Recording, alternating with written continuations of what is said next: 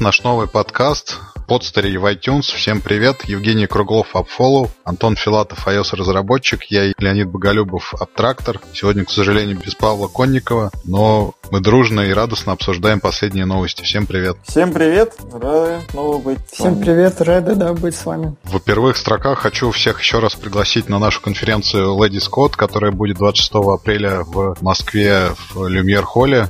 Будет интересно для женщин и про женщин в IT. Ну, приглашаются не только женщины, но и мужчины, и вообще все, кто хочет. Но спикерами у нас выступают девушки, исключительно красивые, умные и увлекательно рассказывающие о своей работе в сфере информационных технологий. Приходите все. LadiesSubtractor.ru там есть билеты, программа и много интересного. Ничего себе. Отлично. Это какая-то мода пошла. Только что Y Combinator провел точно такую же конференцию, на которой женщины Калифорнии рассказывали о том, как они круто умеют, э, в, умеют в IT работать. Но мы честно не смотрели на Y Combinator, мы это задумали еще там три или четыре месяца назад, и вот наконец-то это подошло к своему логическому завершению. Ну, прекрасные девушки, посмотрите на фотографии своим весенним обликом и настроением, я думаю, и своим умом, и грацией, и интеллектом подымут всем настроение и расскажут о том, как IT хорошо развивается в их руках. Так витиевато. Прекрасно. Там безумное количество спикеров. Я очень рад. Жаль, не сумею побывать, а так бы с радостью был бы в Москве. Окей, да. Кто, все, кто в Москве или в окрестностях, приходите, будем рады видеть. Ну, хорошо, конференцию мы объявили. Евгений, у вас есть какие-нибудь новинки в AppFollow? О, Антон, ну, есть что-нибудь новое? Фоллоу постоянно какие-нибудь новинки. Ну, у нас большая новость и большая радость, что после того, как э, мы победили ревью Slack, и наша интеграция попала в Slack App Store. Э, мы были зафичерены на Product Hunt. Эта история принесла нам неожиданно довольно хороший успех. По-моему, я э, говорил об этом как раз в прошлый раз, когда мы записывали. Да, мы долго обсуждали это, да.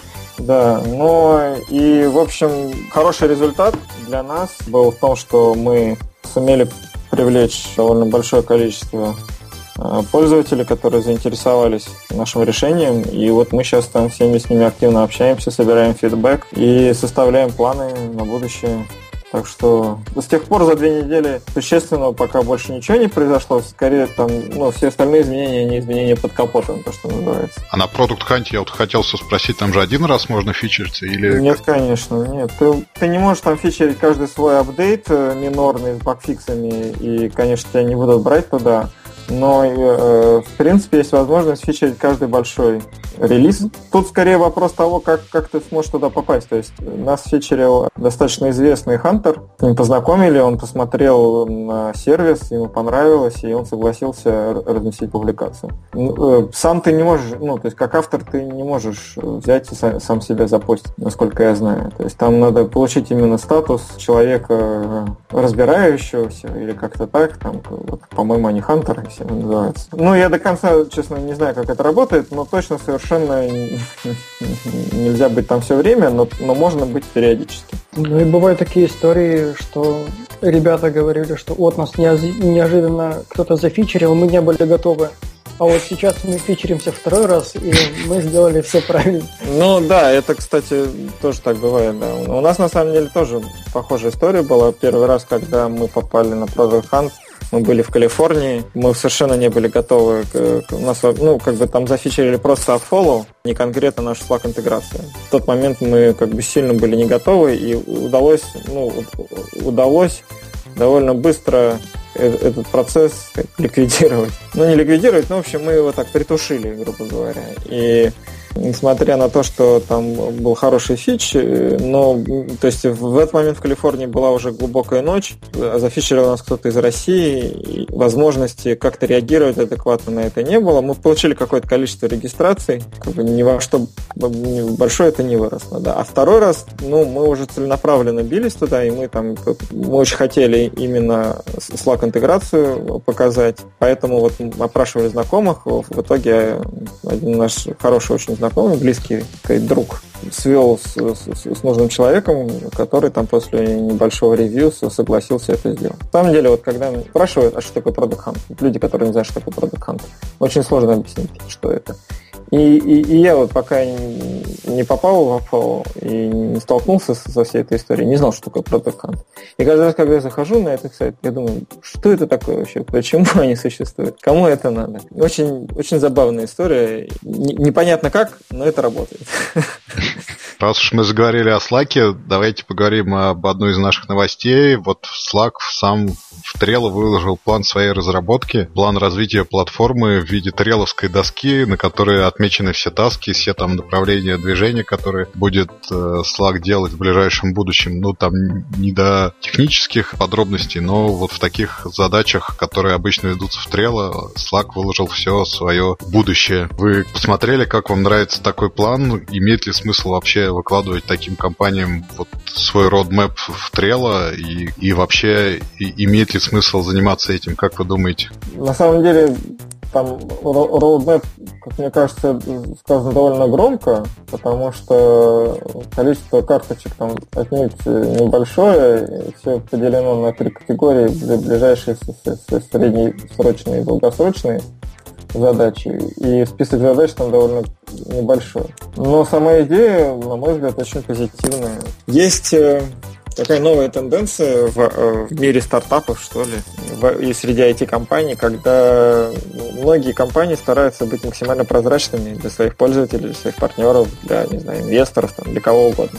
Я уже много раз приводил пример Баффера, который там вплоть до зарплат своих сотрудников как бы раскрывает все данные публично, включая зарплаты. И такая открытость Slack вполне тоже понятна. Они хотят быть э, более предсказуемыми. Они же сейчас позиционируют себя уже как платформу для разработчиков. Э, то есть это не просто инструмент для коммуникации, да, но это еще инструмент инструментов, интегрируясь с которым там можно создавать какие-то прикольные вещи, например, получать уведомления об изменениях приложения приложение в App Store через AppFollow. Понимание вот такой штуки, как задачи, которые они планируют, не задачи, как сказать, фичи, которые они планируют, да, дополнять функциональность, которую они планируют добавлять к сервису, конечно, это удобно. В первую очередь, это, наверное, удобно для разработчиков Slack. Ну, да, да, да, да, я имею в виду для тех, кто использует Slack как платформу. Ну, то есть, конечно, это, мне кажется, нам в меньшей степени интересно пользователям обычно.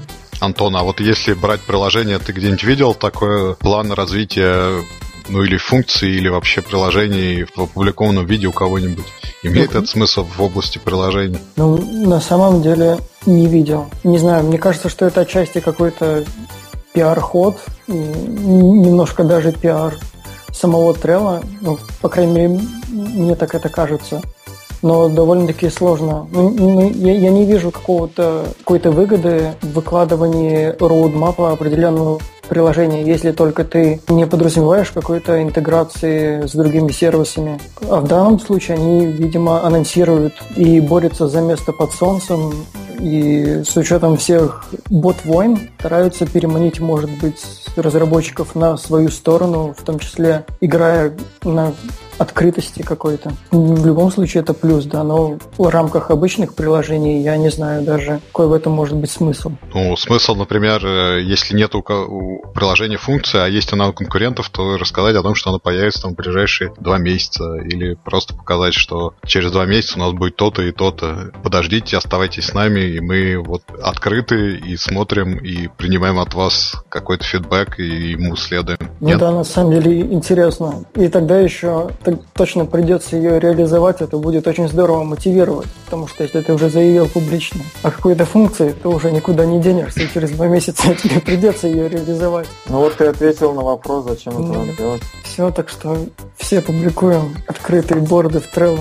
Я на самом деле э, не могу сказать, что часто сталкивался с, с, с такими вещами, хотя если говорить про мобильные приложения, хорошим тоном среди разработчиков одно время было рассказывать о том, что будет в следующем релизе релизе в What's New. То есть ты пишешь, что ребята, мы там выпустили то-то, то-то, там, не знаю, исправили ошибки, вы все там просите нас добавить такую-то фичу, мы сделаем там в следующем релизе. Или там, не знаю, до конца года или что-то еще. Это на самом деле хорошо дисциплинирует, потому что если ты пообещал уже, то надо сделать. Slack это все-таки не приложение, Slack это действительно сервис такой, который доступен там с любой платформы. Поэтому то, что они они не, не фичи приложения все-таки анонсируют, а они какие-то достаточно глобальные вещи э, рассказывают о том, что, что они планируют делать. Но у них при этом нету конкретных дат. То есть там посмотреть очень короткое описание и все. И по большому счету ты все равно не знаешь точно, когда эта фича появится. Но другое дело, что зная, что эта фича появится, ты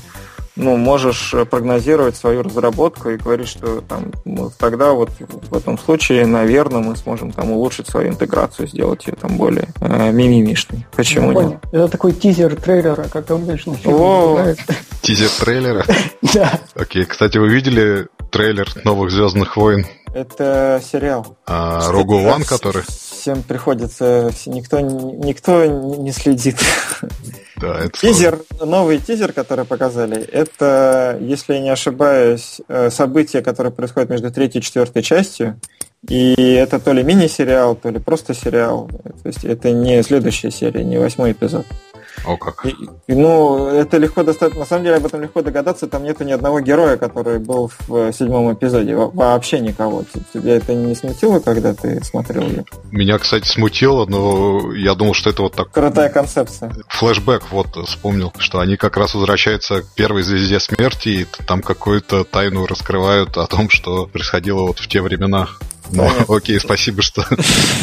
Но если ты, если ты фанат Звездных войн, то ты должен помнить, что четвертая часть, ну, исторически первая, а потом уже ставшая в, номи- в нумерации четвертая, начинается с того, что принцесса Лея через R2-D2 передает план Звезды Смерти, да, то есть э, некий интел, который она получила там, и неизвестно, откуда она его получила. Вот, вот этот сериал, не знаю, ну, то есть мини-сериал, не мини-сериал, честно говоря, вот не помню, ну, как они его позиционируют. Он как раз вот э, эту историю, собственно, нам и расскажет. Вот, сколько нового и познавательного узнаешь из нашего подкаста. Хорошо, кино мы обсудили, давайте обсудим еще немножко программирование. Дуглас Рашков, американский специалист по медиа, писатель и колумнист, написал недавно о том, почему программирование, собственно, не поможет сохранить наши рабочие места. Это такая, в общем-то, скорее политическая статья о том, что сами программисты помогают, отъедают места у других специальностей, но в конце концов они сами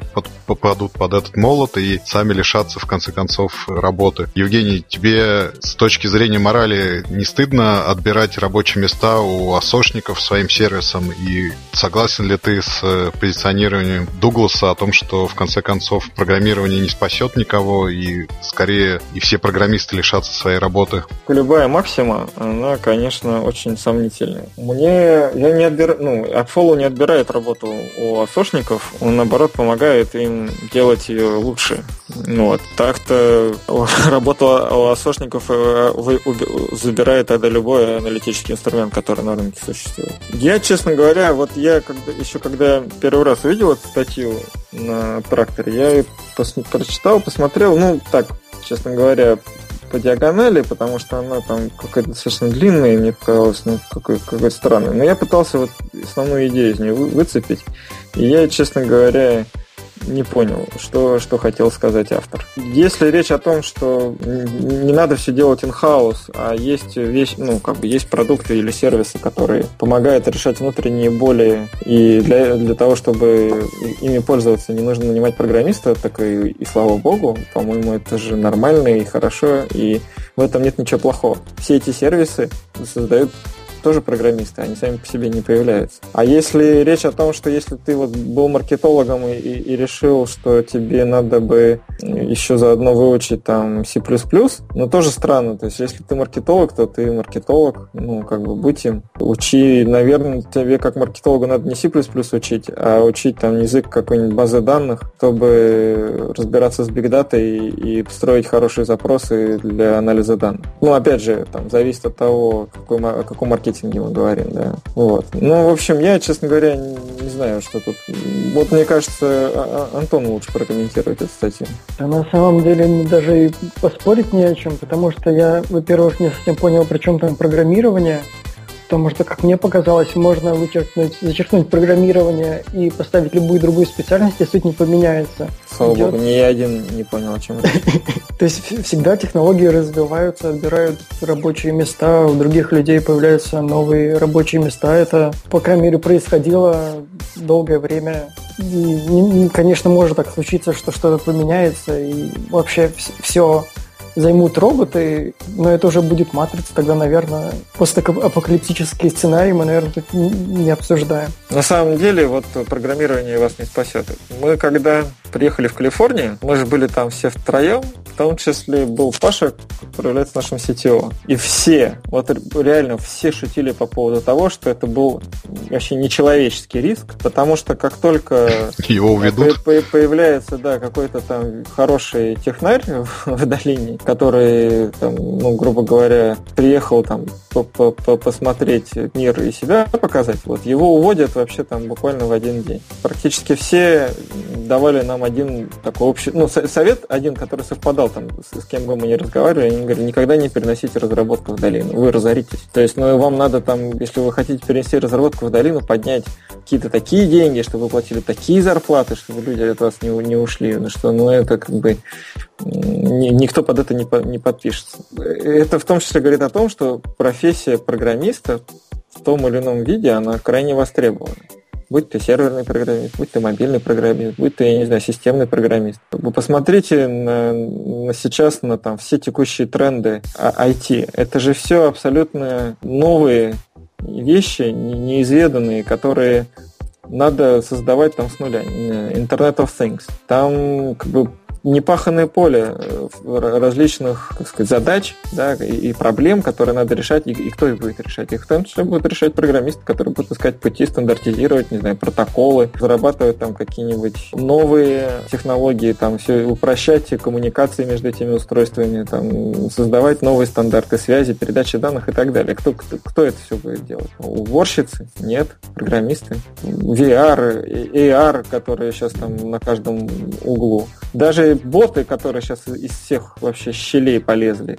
Ну, и как бы я сомневаюсь, что бота можно создать э, без, э, без навыков программирования. Э, статья это начинается с того, я понимаю немножко нового, с того, что всем говорят, учите программировать, вот ты правильно сказал, маркетологам, там, не знаю, там, продавцам, ну, вот всем, всем, всем, всем, все должны учить программирование, там, у цеха нашего любимого есть курсы, там, переходи из продавцов видео в программисты, научись зарабатывать, там, сотни тысяч рублей и так далее. Это вот основа, но в конце концов, вывод этой статьи, мне кажется, в том, что в отдаленном будущем, правильно, не сейчас, когда вот нужно и существует большая потребность в программистах, а в отдаленном будущем сейчас программисты заменяют синие воротнички, да, по-моему, те, кто, так сказать, физической работой занимается, да, кассиров, типа... а, водителей и так далее. Но в конце концов развитие всей, всей этой программной отрасли, всей индустрии придет к тому, что в конце концов и они сами станут ненужными. И вот об этом как раз и говорит этот колумнист, что в конце концов технологии, когда будут реализованы, они самих программистов сделают ненужным и, и сократят их самих, и тогда уже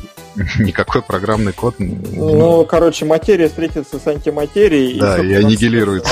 Был такой хороший термин, клик, кликбай. Ну, короче, в общем, попахивает темой, что собрать клики на халяву. То есть пишется громкий заголовок, который такой очень провокационный, очень такой программист, программирование скоро умрет размещается на каком-нибудь там сугубо айтишном ресурсе. И, и все как один туда собираются. Она, статья получает миллион просмотров, там срач в комментах и все такое прочее, а смысла там как бы особо большого нет. Программисты изобретут роботов, которые будут программировать вместо них. Ну, как бы чушь. Я думаю, что программисты этого не допустят. Они хотят получать свой хлеб, поэтому... Он пересмотрел Терминатора, ну, как бы, по-моему, у него немножко... М? Нет, не согласен? Мне кажется, немножко преувеличено, как у, не знаю, у страха глаза велики. Не думаю, что будет все так плохо. То есть технологии развиваются, да. Раньше, чтобы сделать сайт, нужно было нанять, наверное, 10 программистов. Сейчас можно взять готовую платформу и делать сайт за 15 минут. Сейчас сложно делать мобильные приложения, все постепенно переходят, ну, по крайней мере, какой-то малый бизнес, как я понимаю, переходит к приложениям-конструкторам, которые удешевляют разработку. Окей, дальше появится VR, а и AR, что угодно, все равно всегда нужны будут технические да. специалисты. Поэтому да. это просто поступательное развитие. Старые технологии, они удешевляются, становятся более доступными. Старые специалисты не нужны, поэтому программист единственное, что нужно всегда бежать вперед паровоза. Если ты отстал на, не знаю, на 5 лет от индустрии, то уже, можно сказать, никому не нужен. То есть всегда нужно как-то догонять и не отставать. Ну, у меня такое чувство, по крайней мере. Ну вот пример с конструктором-то очень прекрасный, да. Конструкторы изничтожили добрую долю рынка веб-разработки. Окей. Конструкторы приложений изничтожат добрую долю рынка мобильной разработки. И вот как раз об этом-то мы говорим, что программисты сами себя уничтожают как класс. И но эти конструкторы все равно должен кто-то поддерживать ну, и разрабатывать. Окей. И Появляется да, но... HTML6, и все эти конструкторы перестают в них работать. Или Количество программистов, занятых на поддержке, оно в разы, или если на порядок меньше того, что было раньше. Да ну, слушай, ну ты себе представляешь сайт, я не знаю, какой-нибудь там, прости господи, Альфа-банка, с, сделанного в конструкторе сайта. Ну, ты утрируешь, потому что Альфа-банк, понятно, а те сотни тысяч сайтов, которые разрабатывали веб-мастера там из Украины, а, глубинки так, России слушай, и так далее. Никто не разрабатывал сотни тысяч сайтов, все, все, все сайты делают, ну, как бы раньше люди на, на этом самом, на народе хостили там или где еще там, какие были хостинги и, и не заморачивались. Или пользовались там... Тут так, в таком случае Facebook тоже, знаешь ли, убил всю как бы сайтостроительство, потому что можно завести страничку на Facebook, и, и вот тебе вместо ну, сайта... И, там... Именно так и есть. Facebook убил там еще одну какую-то часть открытия страницы да, и маркетинга, и, и рекламных а, бюджетов. И именно по... А Facebook, как известно, его делают хирурги. Они Нет, про... ну, Facebook это там десятка тысяч программистов вместо сотни тысяч, которые занимались всем этим раньше. а сейчас, надо. а сейчас Facebook изобретет фреймворк, который там что-нибудь делает, и у него будет не десятки тысяч, а тысячи программистов и так далее. То есть вот. Ну, зато появился VR, для которого вообще ни, ничего не понятно, как нужно делать. Нужны просто гигантские финансовые и трудозатраты, чтобы хоть что-то там сделать. Потом это станет дешевле, появится какая-нибудь, не знаю, новая штука. Ну, то есть это просто развитие этих технологий. Да, но... Оно так происходит.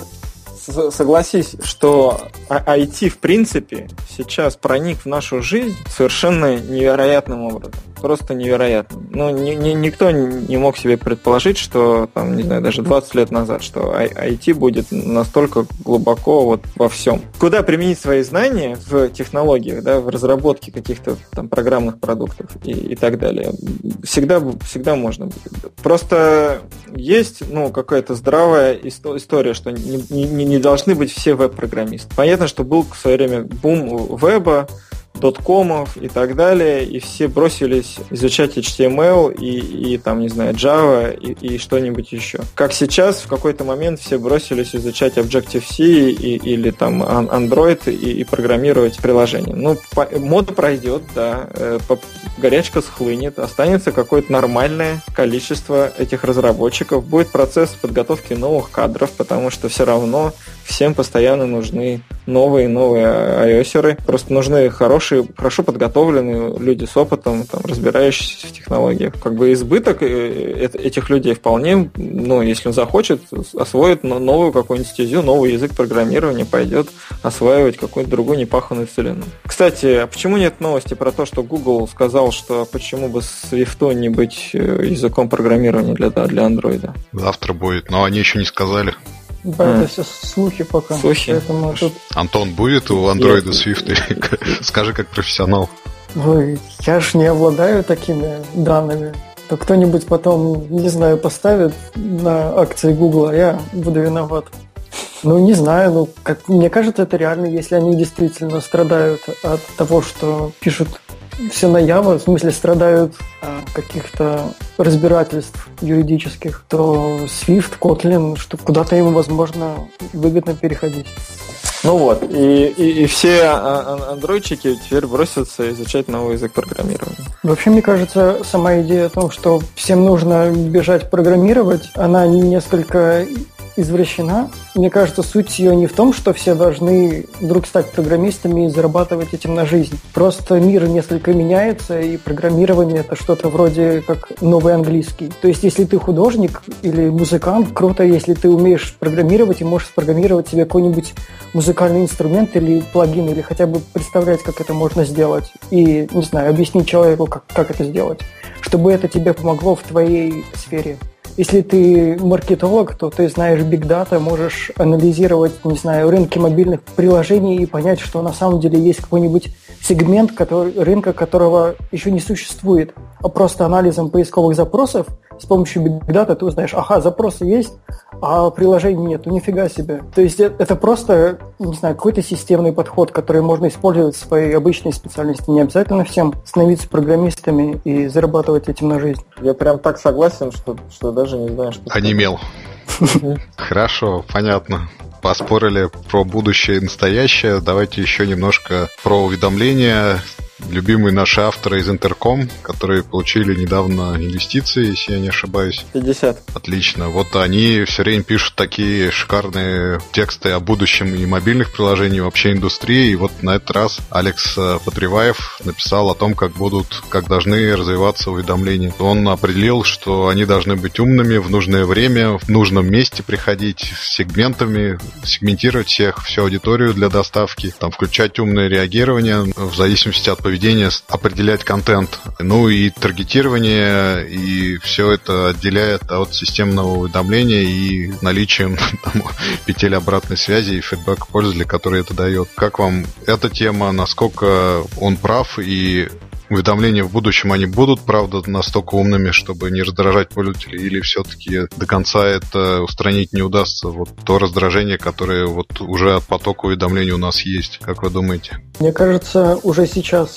у всех более-менее ведущих приложений ведется работа в этом плане, и есть за последние годы уведомления уже стали умнее. Единственное, что чтобы все это разрабатывать и внедрять, нужны тоже определенные ресурсы, и далеко не всех, не, не все могут это себе позволить. То есть какое-нибудь топовые приложения, я по себе сужу, очень умно присылает мне уведомления. Я даже обычно подписываюсь на уведомления в приложении только чтобы узнать, насколько хорошо это реализовано или насколько плохо. На самом деле вообще очень больная тема, и в статье написано все очень правильно, только внедрить все это как нужно довольно-таки непросто. Ну, а чего не хватает сейчас? -то? Вот все данные, которые он перечисляет, они уже так более-менее есть. Что нужно, чтобы реализовать? Например, реакция на уведомления в бэкграунде, то есть когда приложение свернуто, но не удалено из памяти. То есть я, по крайней мере, за, за iOS могу сказать.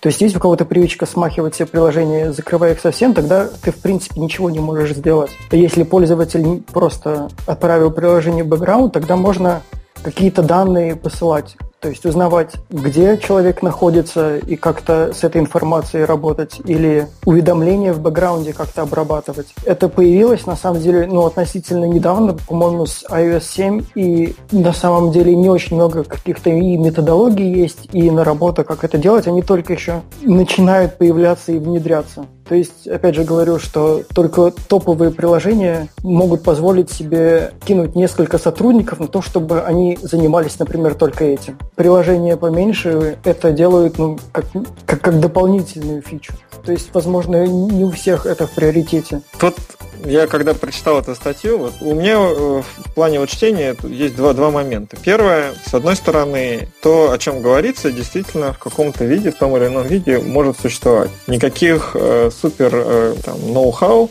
по большому счету не перечислено. Все, все, все, о чем идет речь, это о неких логических цепочках, которые должны ну, быть реализованы в приложении с тем, чтобы действительно не мешать и, и помогать пользователю в его ежедневном там, рутине. С одной стороны. С другой стороны, понятно, что многие разработчики не заморачиваются на такие вещи, а на самом деле там еще, не знаю, год назад почти Весь интернет мобильный пестрел статьями о том, что чуваки встраиваете notification какие угодно. Лишь бы что, потому что офигенно на ретеншн работает. Вы notification прислали, пользователь на него ткнул, запустил приложение, и он снова ваш, и вы там, ну как бы у него там новая сессия в приложении. И это прям то, что нужно огонь и пожар. Сервисов, приложений, там, я не знаю, как, кого угодно. Кто бы мог позволить себе задуматься о работе нотификейшенах и, и не париться по поводу того, влияет это ретеншн или не влияет, не так много. Даже упомянутый нами вот ранее Facebook, который там отбирает работу разработчиков, его нотификейшны, мягко говоря, очень так себе. Хотя, казалось бы, они могли уже сделать там что-то ну, интересное, на, на мой взгляд. Потому что если ты действительно получаешь лайк, то ты получаешь один notification. Получаешь 10 лайков, получаешь 10 notification. Тысячу лайков, тысячу notification. И, конечно, ты можешь сойти с ума от такого объема раздражителей, который будет на тебя сыпать. Я, на самом деле, совсем с этим борюсь очень просто. Я практически у всех приложений notification отключаю, потому что понимаю, что никакой пользы они мне не принесут. Оставляю только самые важные, там, типа почта, мессенджеры, какие-нибудь приложения, типа там Todo, планировщиков. Как, как бы все, все, на самом деле, все упирается в вопрос человека часов, человеческого ресурса, который компания готова потратить на решение той, той или иной задачи. Я думаю, что ответ такой. Сейчас нету критической необходимости в такого рода а, взаимодействиях с пользователями. И поэтому в большинстве своем разработчики на это не обращают внимания. Как только станет понятно, что, ну, точнее, уже точнее стало понятно, и статья вот Алекса, она как раз доказывает это, что информационный шум такой сейчас, что ну, обычному человеку от него, грубо говоря, плохо. Он либо начинает, перестает обращать внимание, либо начинает очень жестко фильтровать. Например, как я, да, от, от, просто жестко отключая э, эту функцию у, там, не знаю, мне кажется, у 90% приложений, которые у меня стоят на телефоне. И, и как с этим бороться, да, как, как взаимодействовать с пользователем, как все-таки приносить ему какой-то value. Вот следовать вот этим советам, которые в статье перечислены. И, наверное, получится не сразу и не у всех, но так или иначе, конечно, потихонечку так все начнут к этому двигаться. Там есть пример кого? Basecamp, да, который вроде как говорит, что давай мы тебя будем беспокоить только в твое рабочее время. То есть мы не будем тебе прислать в 12 часов ночи какой-нибудь пуш или еще когда, как, тогда, когда это тебе не релевантно. И, кстати, хороший кейс. Действительно, команды, сейчас, ну, вот, в том числе те команды, которые используют Basecamp, часто они распределенные не только ну, по, по, по географии, да, и поэтому разные часовые пояса, разное время работы, и их надо вы, выводить. Notification, которые используют геолокацию, тоже уже по... их действительно Apple 7 либо 8 S представил. Сначала как внутреннюю историю, потом, по-моему, они сделали API и другие разработчики, ну, обычные разработчики могли бы этим начать пользоваться. С, с геонотификацией проблема в том, что это требует от приложения постоянно обращаться к гео. Ну, в общем, грубо говоря, жрет батарейку. Не все хотят, чтобы так было. Но сама идея, она правильная. И я думаю, что так или иначе там, оптимизация этих алгоритмов позволит э, сделать это неким там, стандартом для сервисов, для которых это критично. Вот. А LBS, опять же, вот э, если вы помните, он существует как технология очень давно, а реализация получила ну, такую массовую только сейчас. Так-то всех, все операторы хотели слать смс таргетированные, когда человек там входит в конкретную соту, чтобы сказать ему, что тут за углом там в каком-то магазине скидки. Так что сигнал есть, и, и раз люди из, вот, из интеркома пишет о том, что вот есть такая проблема и надо с ней бороться, это значит, что, скорее всего, действительно проблема такая существует, потому что иначе бы, скорее всего, ну, они бы не стали на, на это обращать внимание. Это не, не относится к их основной деятельности. Значит, это какая-то боль, которая назрела, а интерком в данном случае это здесь скорее некая марка, которая вызывает доверие. Чем если бы это бы написал скажем, я или нас бы послушали, сказали, да, какую-то фигню вы, товарищи, пишите, какие умные идентификации. Давайте, да, да, давайте что-нибудь там другое. Вот. И, в общем, так или иначе, я согласен с, с автором, но тут движение с двух сторон. Тут, с одной стороны, конечно, сами разработчики должны пытаться что-то делать, придумывать, изобретать какие-то вещи. А с другой стороны, и платформы-держатели тоже должны давать механизмы, которые будут позволять все эти сценарии реализовывать. В принципе, и Apple, и Google в этом направлении думают и работают. Значит, э, рано или поздно что-то похожее в нашей жизни появится. За Apple могу сказать, что они очень серьезно к этому подходят, и в бэкграунде ты не можешь там делать что угодно и как угодно, у тебя там есть 30 секунд, чтобы скачать какие-нибудь данные. А может быть и нету, если ты на плохой связи, например, там в 3G или в Edge, тебе не дадут возможность твоему приложению в бэкграунде что-то делать. Правильно, э... потому что батарейку будет. Да. Просто. Так что сами вендоры, пока в лице Apple, об этом задумываются, как облегчить эту боль для пользователей. Так что тут скорее, да, дело за разработчиками приложений, и как только они все увидят, что, собственно, все повально отключают нотификации и никакого ретеншена из нотификейшенов нет, и не останется ничего, кроме как делать умные уведомления, и все будет шикарно. На самом деле, тут можно еще один шаг в сторону сделать и снова вспомнить ботов, которые, как я уже сказал раньше, из всех щелей. В принципе, умные уведомления в чем-то напоминают, э, ну, как мне сейчас, по крайней мере, напоминают историю с ботами, потому что и там, и там используется какой-то псевдоинтеллект, который помогает пользователю взаимодействовать с, с тем или иным сервисом, с тем или иным чем угодно, сайтом, сервисом, услугой и так далее сервис и услуга, наверное, одно и то же. Неважно. Грубо говоря, я не удивлюсь, если появятся там условные боты, которые будут содержать себе просто-напросто такого рода алгоритмы или, или какие-то заранее заготовленные паттерны, которые можно будет применять внутри своих приложений. Таким образом, кастомизировать эти нотификации, подстраивая их под каждого конечного пользователя. Потому что сейчас пока все делается стандартно и шаблонно, системно для всех. Все пользователи Facebook получают одинаковые уведомления.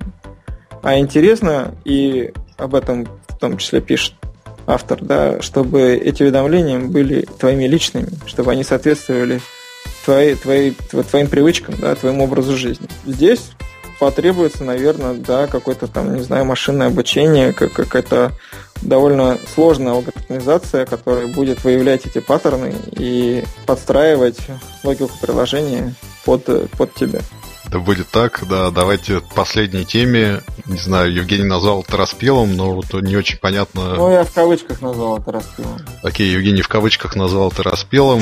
Вот сейчас мы попытаемся выяснить управление транспортной безопасности. Купил его IBM. А, если я правильно понимаю, приложение, которое просто человеку говорит, куда ему идти на стойке регистрации вправо или влево. Приложение рандомно выбирает какое-то направление, и в соответствии с ним человек с планшетом указывает идущим в очереди проходить справа или слева. Вот, как говорят, э, в одном источнике 47 тысяч долларов стоило это приложение, в другом там несколько сотен тысяч, я читал уже после этой публикации. А, но вот один из индийских разработчиков за 10 минут воссоздал это же приложение и, собственно говоря, 47 тысяч как минимум не заработал, но вот стоимость приложений для правительственных органов хорошо показывает, какой процент там, э, не знаю, реальной работы и всех, всех, всей административной инфраструктуры вокруг этого. С другой стороны, у нас в комментариях э, написали, что вполне может быть, что это приложение на самом деле с хорошим бэкэндом, которое обучает искусственный интеллект, э, и в конце концов человек с планшетом заменит просто на планшет, который будет показывать, куда идти людям на регистрации. Программисты может... отнимают работу да, да, у... у людей в аэропортах. Мы вокруг одного и того же все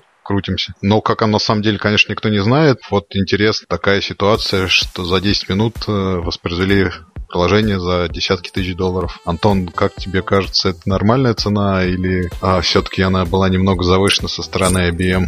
Вот я тоже хотел выступить в качестве адвоката дьявола, но кто-то, видимо, в комментариях уже успел до меня, что мы не знаем, что на самом деле в этом приложении. Возможно, то там не все так просто и не просто рандомно выбирается эта стрелка, а как-то анализируется. Плюс, разумеется, нужно учитывать стоимость поддержки этого приложения, каких-то дальнейших исправлений. Но я думаю, что да, все равно это несколько выше, чем то, что можно ожидать от приложения, которое просто показывает стрелкой, куда человеку нужно идти. Может быть, они в другом делали еще какое-то приложение, и там у них сроки горели, и они человека-часы из одного приложения перекинули в другое. Вот у меня еще такая есть идея. А так, конечно, я готов написать такое приложение с радостью.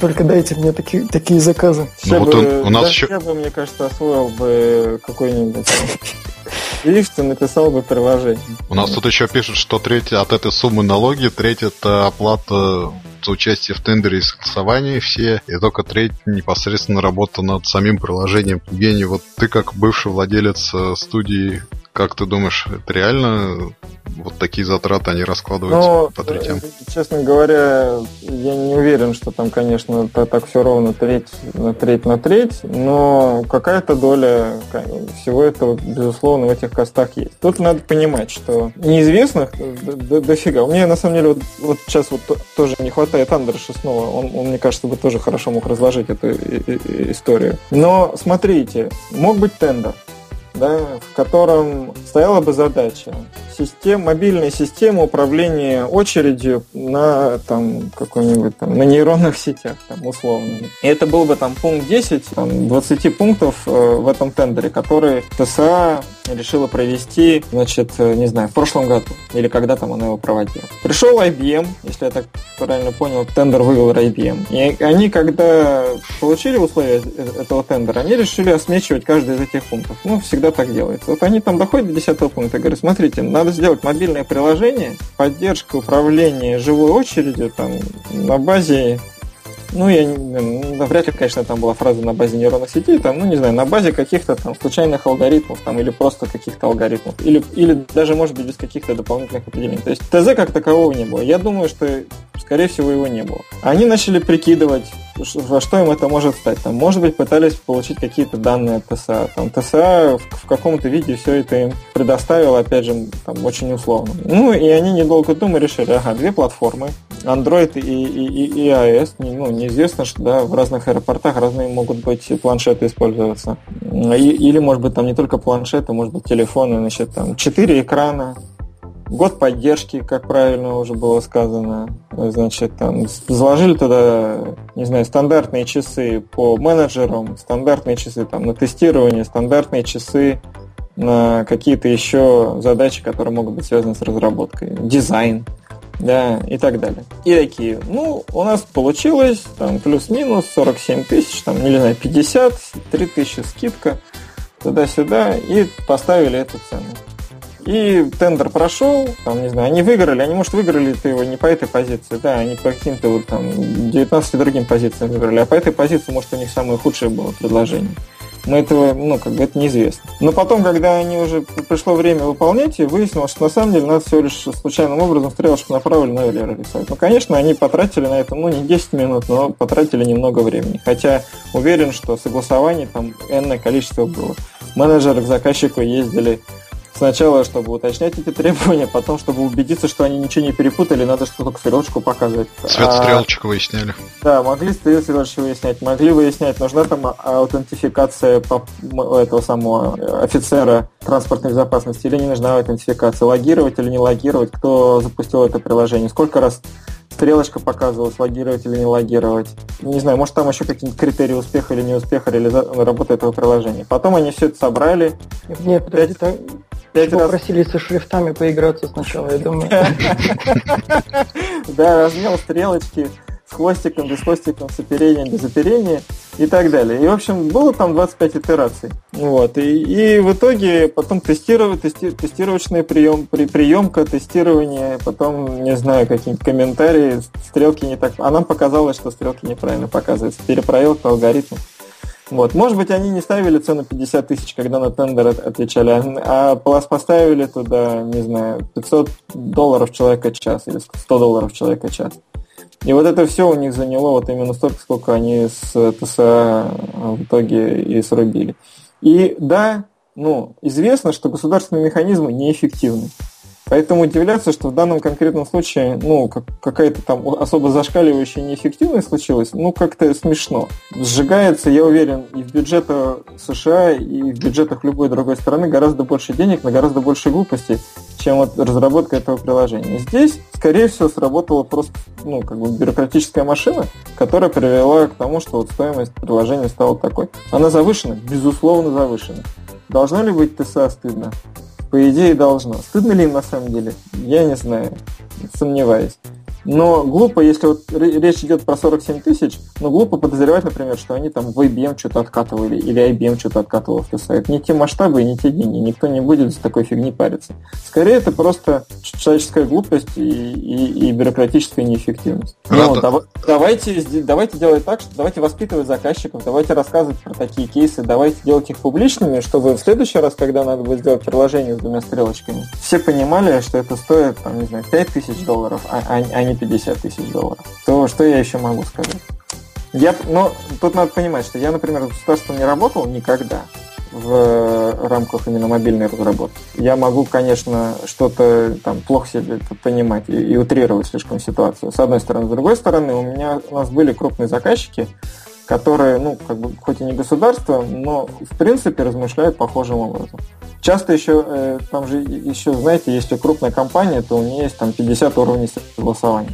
С вами работает менеджер, который должен сначала все согласовать со своим начальником, а его начальник должен, там, не знаю, к самому большому боссу отнести, а, а, а тот еще какому-нибудь там супер биг боссу. Каждый должен свою галочку поставить, и действительно там, не знаю, а тот босс сказал, знаете, мне эта стрелочка не нравится, мне не нравится, что она зеленая. Почему она не сине-красная? Почему она не цвета флага Соединенных Штатов Америки? И почему флаг на фоне не развивается? И почему там нету функции гимна США, который там должен рандомно включаться в какой-то момент, чтобы вся очередь замирала в приступе восхищения того, где они находятся. Ну, я шучу, конечно, но тем не менее уверен, что там что-нибудь такое тоже могло случиться. Потом там менеджер IBM бегал с пеной рта и доказывал, что этого не было в ТЗ, и как бы поэтому они это и не сделали. IBM молодцы в том плане, что они точно, ну, как сказать, не проиграли на, на, на этом контракте. А, а, а, а мог бы их ТСАТ еще и в долги вагнать. Потому что это часто бывает. Заказчик говорит, а я думал по-другому. Ну, бывало. Там, сейчас уже, наверное, это все-таки редко случается, но вот на, на заре э, мобильной индустрии это было сплошь и рядом. Ты согласовываешь ТЗ, реализовываешь, а потом тебе говорят, а я-то вообще-то, честно говоря, тут другое имел в виду, давайте все переделаем. Ты говоришь, хорошо, давайте все переделаем, давайте вы за это заплатите. Они говорят, не-не-не, стоп, стоп, алло, какой заплатим? У нас есть бюджет, работаем в рамках бюджета. И это боль. Я помню, что мы это в каких-то конференциях регулярно обсуждали, как укладываться в бюджет. А вот здесь вот IBM точно в бюджет положилась. Они как бы зайчики. Окей, давайте на этой прекрасной ноте, то, что государство неэффективно не только в России, и прекрасно про бюджеты, мы закончим наш очередной подкаст. У меня это самое, как это, не дисклеймер, а как это в газетах, когда пишут э, в прошлом издании была допущена ошибка. Я сказал сериал, на самом деле вроде бы все-таки это не сериал, а, а фильм про Star Wars, но это спин то есть это не, не основная трилогия, это будет разовый, разовый фильм. Вот. Хотя пишут, что а, у него под заголовкой Star Wars Story намекает на том, что нам таких историй там могут еще рассказать пару-пару-тройку, вот, чтобы с фанатов денег срубить. Но это не сериал, а, а вот тут как бы ошибка приношу свои А новые Звездные войны выходят же в декабре? Нет, вот, э, вот это вот фильм выходит 16, в декабре 16. А следующий когда, в 17 что ли, выходит?